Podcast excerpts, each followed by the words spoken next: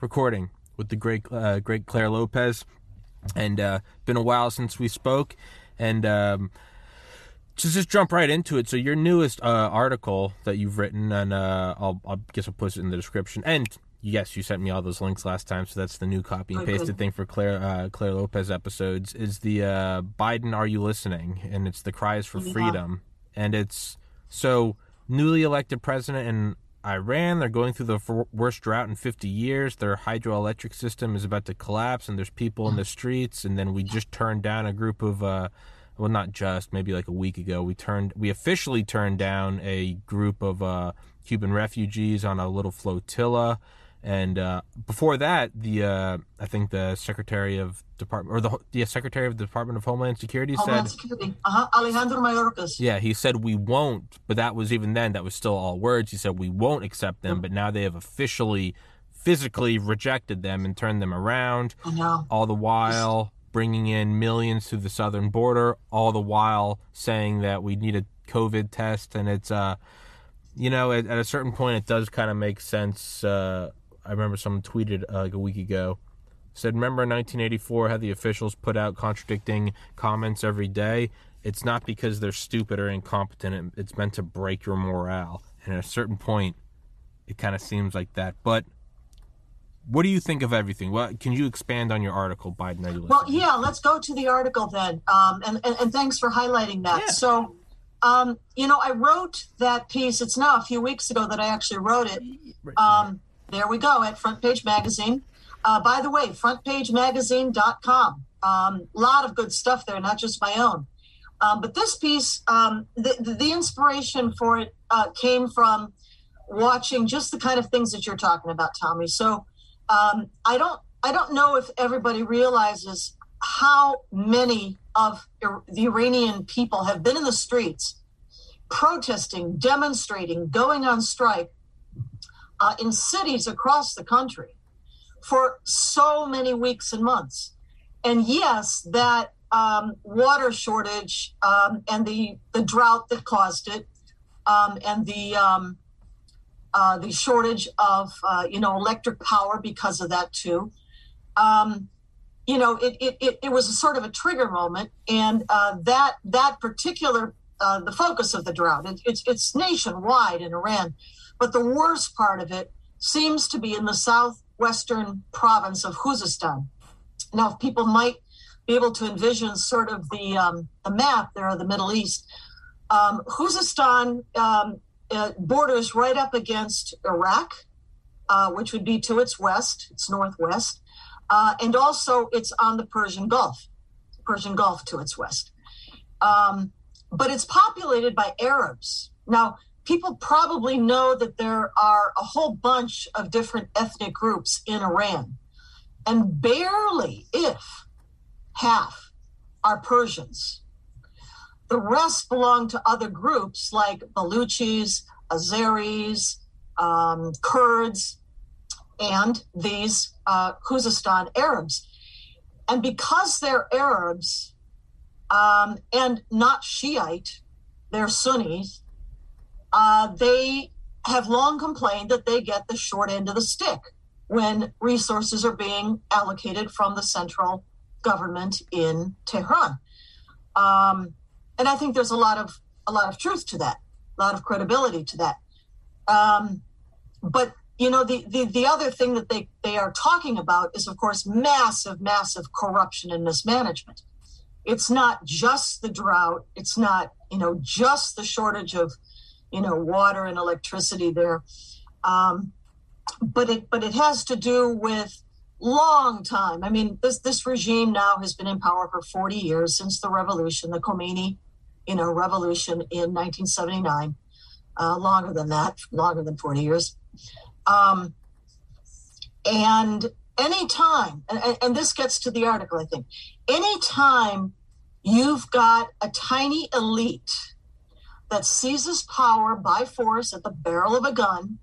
And it could be an Islamic uh, tyranny, it could be a communist tyranny. Um, you know, it, it, it could be something else. But anytime you've got that tiny elite that seizes power, you know, they may be full of promises and platitudes. Oh, we're going to fix things. We're going to make it better. The Shah, uh, before this time, right? The Shah was autocratic and, and he's a monarch and he wasn't elected and it wasn't democratic. Okay, all that's true, right? Uh, we're going to make it better. Well, no, they're not. Um, and, and it's the same thing with, with communists. They'll promise some kind of utopia to come, but honestly, all it's ever about um, is the seizure of power by a tiny elite, which then mooch off of you know the entire rest of the population, which is totally subjugated. Uh, no, no, you know, Bill of Rights, uh, tenth, uh, you know, ten amendments or any other number of amendments uh, to our Constitution. None of that. Uh, it's simply about grabbing power for a tiny elite that then uh, lives very well, while the rest of the society not only, you know, lives as paupers. I mean, in, in, in utter poverty, but is oppressed and slaughtered mm-hmm. along the way as well. That's what's going on in Iran. And I wanted to highlight the fact that the people in the streets, yes, the trigger was this water shortage, and it really is very severe. Um, but uh, what the people are clamoring in the streets with their chanting, it's not, we want water, turn on the electricity.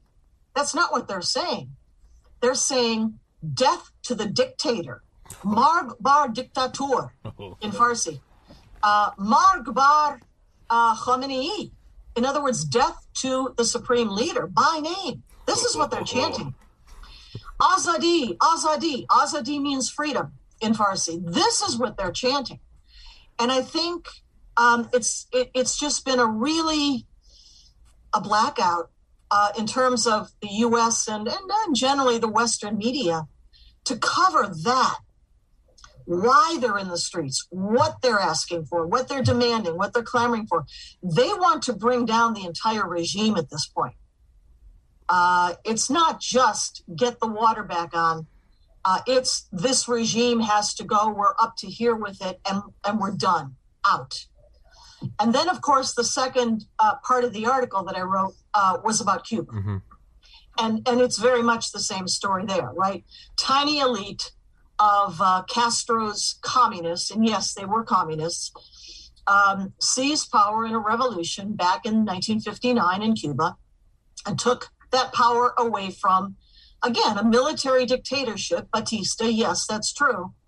But I don't think folks also realize how uh, prosperous and how advanced Cuba was at that time, you know, by contrast with other Caribbean or Latin American countries, and even by contrast with some European countries.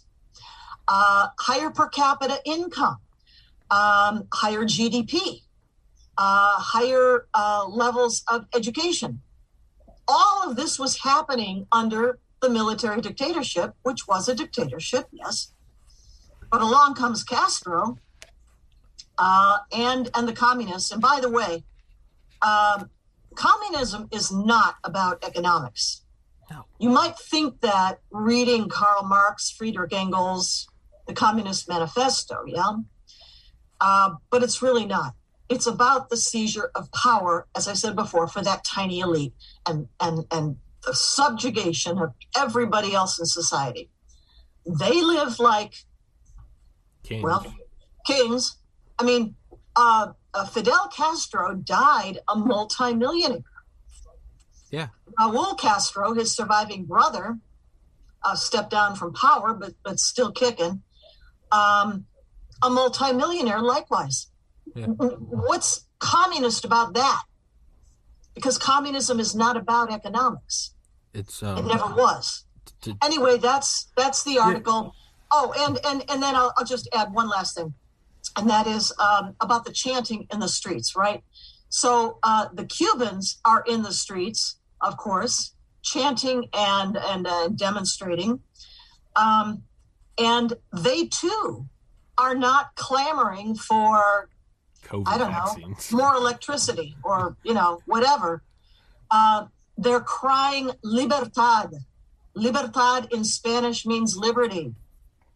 Um, they also want an end to the dictatorship, the communist dictatorship uh, in in in Cuba. So that's why I put those two instances together. I could have added different and more others, uh, but I wanted to, you know, keep it compact within a word count. Uh, but I thought those were very good examples. Uh, I did leave out China and Hong Kong and Tibet, and that that really could be a whole, you know, another subject for another article. Perhaps it will be. Uh, but this was Iran and Cuba. But the point being, it's about the people rising up in the streets to clamor, to cry for their liberty. And our administration, and as you mentioned, Tommy, um, the Secretary of the Department of Homeland Security, uh, Alejandro Mayorkas, who himself is an immigrant from Cuba, um, you know, uh, basically just said, Cubans, forget about it. You want to come here for liberty? You want to come here for your freedom? Forget about it. It's not going to happen. We're going to send you back. And he's already done that. I mean, can you imagine anything more despicable, disgusting, and evil than that man? Hard, too. Um, while at the same time, the entire southern border remains wide open, uh, millions pouring across, or at least it's projected to be a couple million by the end of this year. Mm-hmm. Um, and you know, carrying with them a, a good a good number with with disease, uh, you know, be it the vi- the coronavirus or any of a number of other diseases that we know are are endemic in places they come from, like, for example, um, antibiotic resistant tuberculosis. But nobody's testing them, or at least maybe not until they arrive at their final destination, uh, chauffeured uh, either on U.S. government provided buses or flown mm-hmm. on U.S. military aircraft into our cities and towns. Yeah, it, it's to to go back to the uh, to the living like millionaires or living like kings. Yeah, I had on last week uh, Taylor Downing, who wrote a book about 1983 between uh, the kind of unknown Cuban Missile Crisis uh, with Andropov and Reagan, but irrelevant he talked about um, who was it? One of the uh, one of the Soviet premiers being in a hospital, but he went into this whole description about well what the what the inner inner party had access to, and they had their own suites, their own medical oh, yeah. suites. They had the best yeah. physicians in all of the Soviet Union. They had some of the world's leading cardiologists. They had, you know, the military would shut down the highways if there ever was a, like a medical emergency. You didn't just yep. get an ambulance; you got a military escort with police yep. with guns standing at intersections.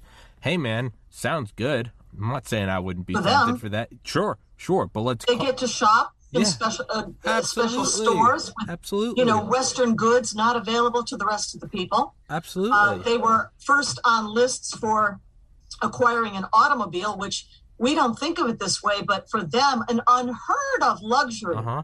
You could put in a request to buy a car, and you might even have the money for it, like cash um, purchase. I mean, there's none none of this, you know, five year, uh, you know, financing. No, no, no, no, no. You you pay for it all. You can have all that, and you still go on a list and wait for 15 years to mm-hmm. get a mm-hmm. car. Mm-hmm. Same thing for housing mm-hmm. in terribly short supply.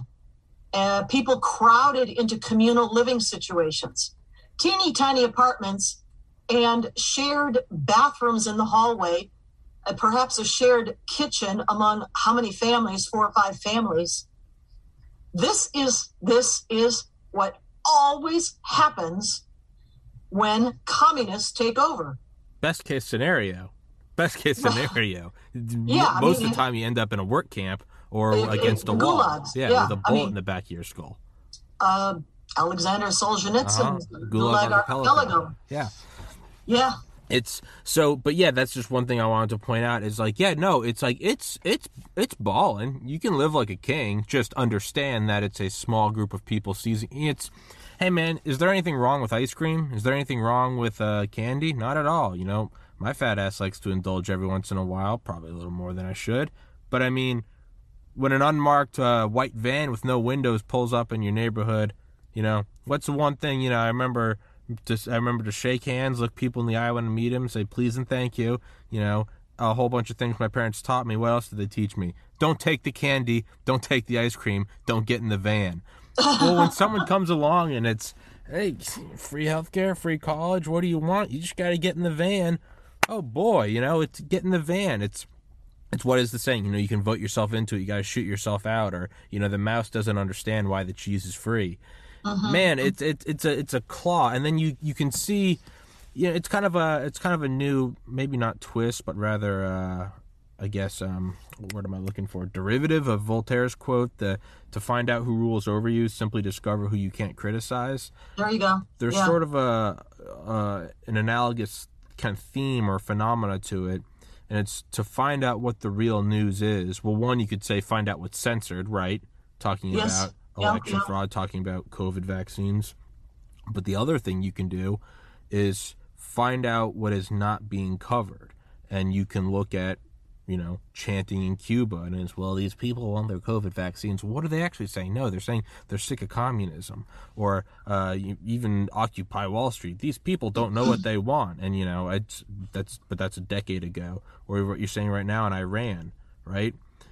To simply or all let's look at the vaccine passport uh, uh, protests in in London and in Paris and in Hungary and where else. And it's there's millions of people in the street and you see these these like you kind of these citizen journalists uploaded videos you know hanging out at hotels and you just look and it's just a mass of people going through downtown and all these different cities and it crickets it's kind of amazing, isn't it, to watch the Europeans, the Western Europeans, rising up en masse by the tens of thousands to protest this stuff. And Americans are waking up, um, but not like that. Yeah. At least not yet. It's fascinating. It's surprising to me. I it is, yeah. I think surprising to the Europeans too. They didn't expect to see that either. They, yeah, they've kind of been bent over for it seems like most of recent memory in terms of just you know not sticking up for their nation. Nationalism is bad. You know, just let it be bulldozed. And now all this, who knows? You know, it might be a tipping point. It might be because they were closer in proximity to Nazi Germany. Maybe there's, you know, you could almost say like some sort of you know, psychic or generational scars that maybe they're much closer to ground zero. Well, of... you, you, know, speaking of that, um, before this whole episode with, with, the virus and all, um, we were already watching a split between Western Europe and Eastern Europe, weren't we? Um, and again, getting to, to the point you just made, um, perhaps because so many countries of Eastern Europe Hungary, Poland, um, at that time Czechoslovakia, uh, Bulgaria, Romania, they were under the Soviet boot mm-hmm. for 70 years. And they've not forgotten that, especially places like Poland and, and Hungary. I think they're leading the way. Czech Republic today now too, uh, Slovakia. Um, but but uh, that very stark difference that that uh, delineated Eastern Europe from Western Europe, making a lot of people think that if Western style liberal democracy was going to survive any place, it would be Eastern Europe. Yeah. Um, and I think that's still probably true, but it's also heartening to see Western Europeans uh, finally standing up for themselves too. Yeah and it's yeah, you know, I'm not I'm not gonna. I'm not, it's interesting to dissect, but I'm also not going to be picky and choosy. Yeah, like you know what? If it took vaccine passports to get it going, who we'll take it. Like whatever, just get it going. But there does, but then it makes you think of like we just said. It's, it's mostly in the United States. We're just kind of like, huh? And you know, maybe that's the whole you know what was Reagan's thing you know it's it seems like we've been blessed by the creator you know separated by two massive oceans and no one can get here but that might also be like a drawback in that you know it's i was grown up in a land of just nothing but opportunity. I mean literally like with my family and my upbringing um, and that's that's awesome. But then it's also like the people brought up in like horrific times are also the ones that also excel because they're closer to that fire. They want to get away from it. It's maybe the very blessing that america is that we're so far from these nations geographically and I mean, really, what I mean, Pearl Harbor and 9/11, 1812, maybe. We don't have right. We don't have the bombed out countrysides. We don't have the craters that are still from World War One in France, or you know, the, we don't have the concentration camps, be it being mm-hmm. museums, but they're not still here. There isn't the sort of the the literal and metaphorical scars of World War II. Not to say we didn't lose a lot of people, but, but we were on the land itself, on the homeland yes, itself, is what you mean. Yeah. Very insulated from it. I mean, maybe lower Manhattan, maybe those people probably feel a little mm-hmm, closer mm-hmm. to it, but the vast majority of us don't. And it might be that very separation, which is why we're seeming to be slow to the jump to be like, ah, well, what's this kind of new fascism thing coming in? Eh, White House is telling social media what to do, what not to do. You know, it it seems a little more distant, but well, we haven't had to fight for our liberty for a very long time in this y- country. Yes. And other countries have much yeah. more recently. Yeah.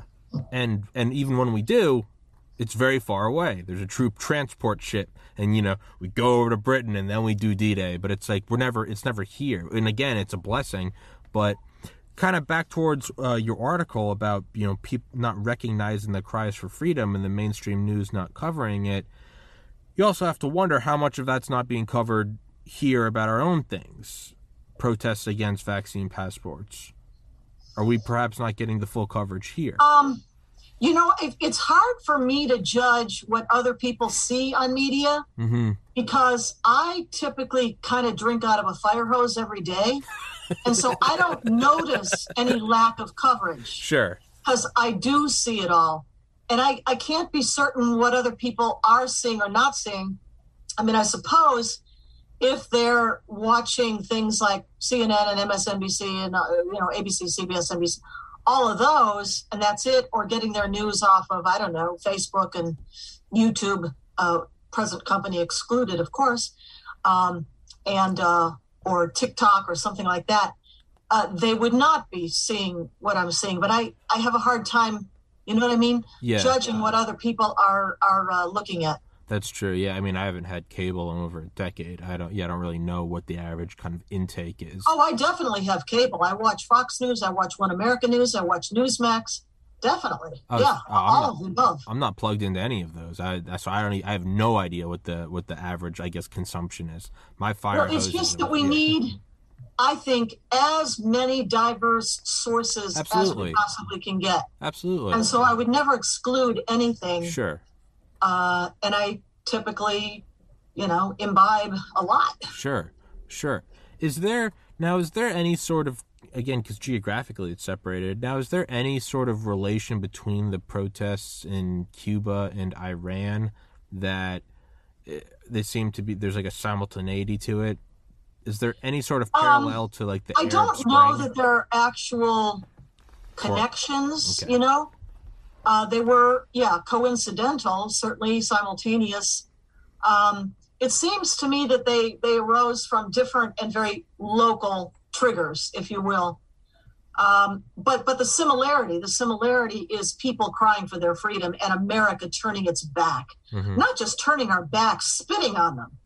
The, the despicable creature at DHS, Mayorkas, just despicable. Mm-hmm. Yeah, what do you think we're going to see happen in Iran and Cuba? Is this going to fizzle out? Is there going to be a you know a well, communist slaughter? Uh, what is there going to be in in in Iran? You're saying in Iran and or Cuba. Well, in Iran, um, as as right? as in Cuba, the, the, the the regime sent out the security thugs, you know, to suppress um, the protesters. Um, Iran, as people probably know, uh, has just installed a new president. His mm-hmm. name is Ibrahim Raisi. Ibrahim Raisi formerly was the head of the Iranian judiciary. He came up through the ranks of the regime in the judiciary. Uh, he's most notorious, of course, for his role in the 1988 prison slaughter when he was on uh, the death commission that passed execution sentences on tens of thousands of Iranians. Many of them were just teenagers. I mean, they were kids. And the girls, of course, and the women uh, were um, raped before they were executed. because of the twisted Islamic belief that that would prevent them from going to paradise. So this is Raisi. Um, he is absolutely a protege, a close protege of the supreme leader, Khomeini, Khamenei, who really tipped him, uh, uh, tipped Raisi to, to, to, you know, obviously and openly uh, through the election selection period, uh, that, that that was his choice and and so it turned out to be. Uh, by the way, most Iranians saw straight through that, and um, they boycotted the election. They didn't even go out to vote. They knew it was all a sham. But so this hard, hard, hard um, liner president, together with Khamenei, um, and a and a really, um, you know, I, I almost hate to use the terms hardliner and moderate because there's no such thing.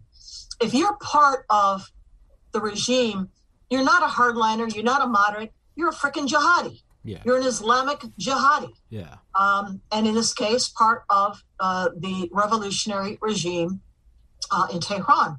But that's that's who's got power now, and uh, we're already seeing in Iran, or coming from Iran, a um, increased, you know, policy of aggression and belligerence.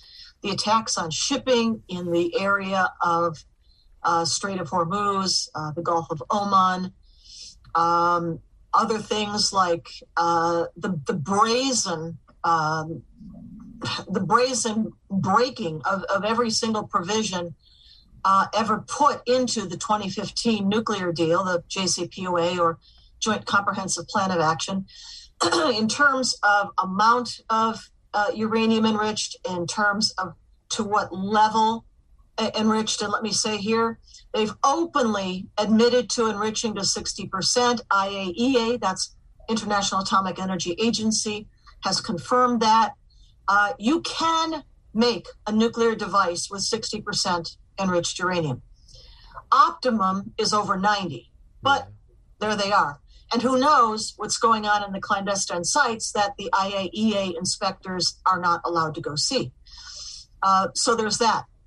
Um, they're they're fashioning uh, uranium metal, um, which is needed to make a bomb. Mm-hmm. So all of these different uh, breaches of, of, of the nuclear deal going on, um, the aggression at sea, uh, the treatment of their own people, um, you know, uh, and it just um, it, it, it, it's really an indicator, I think, that they sense uh, terminal weakness in the White House, and I, I can't argue with that assessment. Um, in Cuba, likewise, um, you know, there's been a harsh uh, suppression of the people, the demonstrators in the street.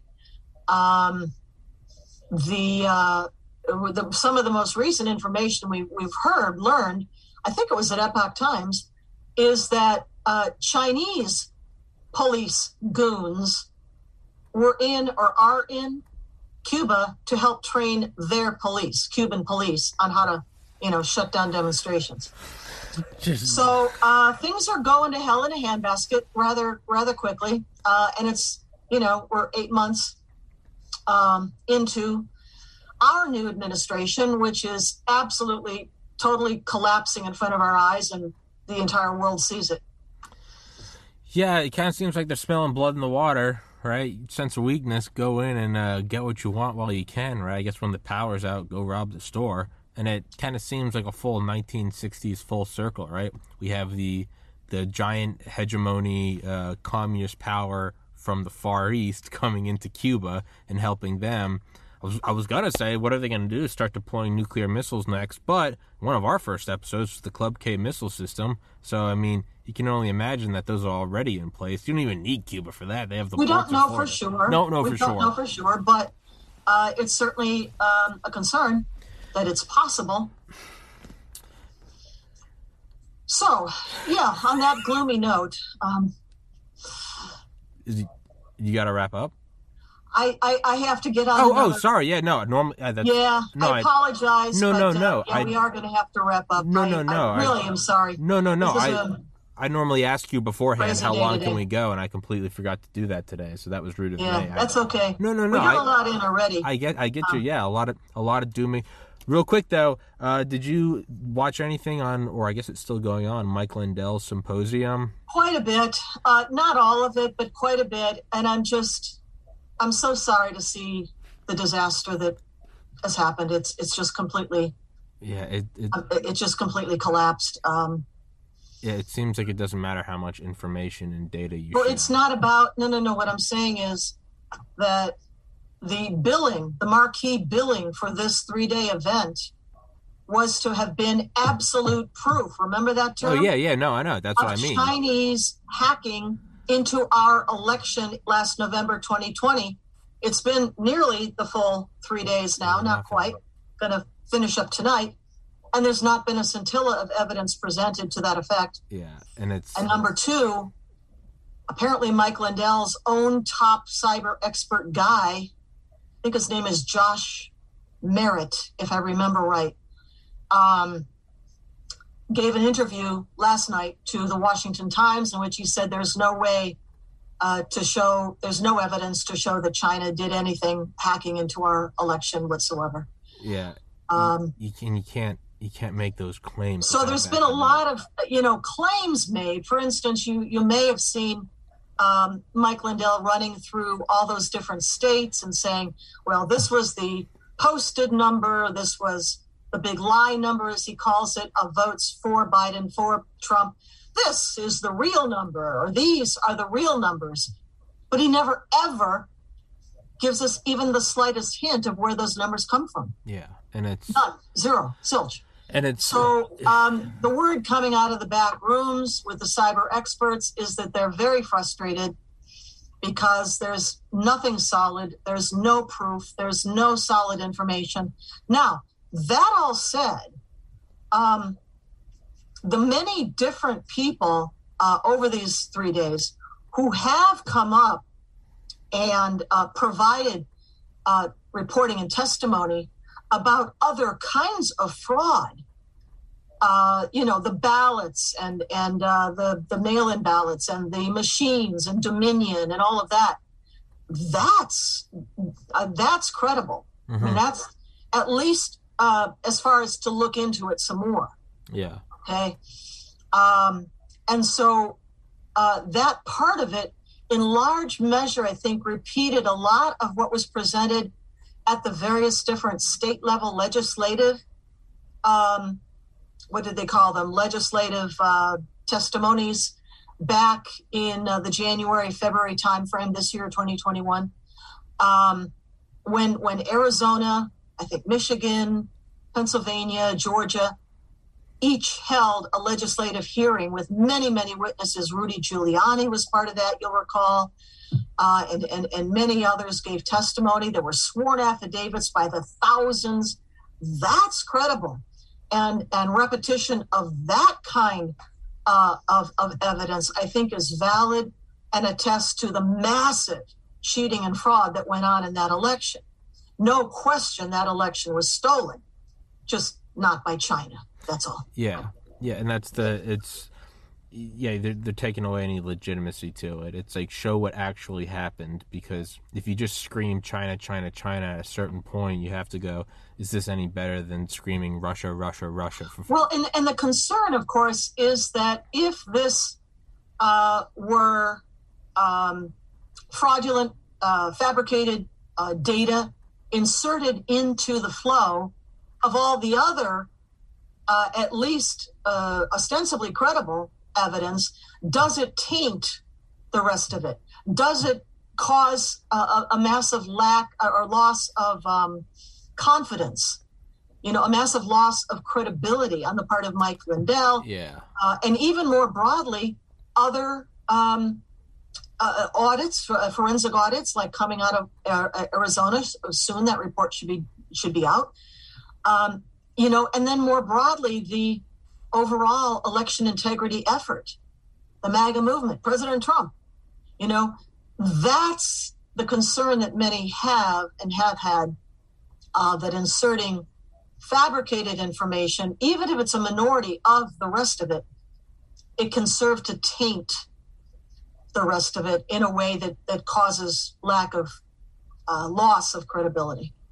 It's like saying you have indisputable evidence of who whacked JFK and it's all perfect, and then you also say Elvis was part of it. It just kind of ruins it. But I, I know I got to let you go. I'm keeping is, you. Yeah, but but that that's the concern that many have had about this symposium. Lots of wonderful people there, and let me just finally say this: I I myself and everybody that I know, we think that Mike Lindell uh, is an absolute patriot.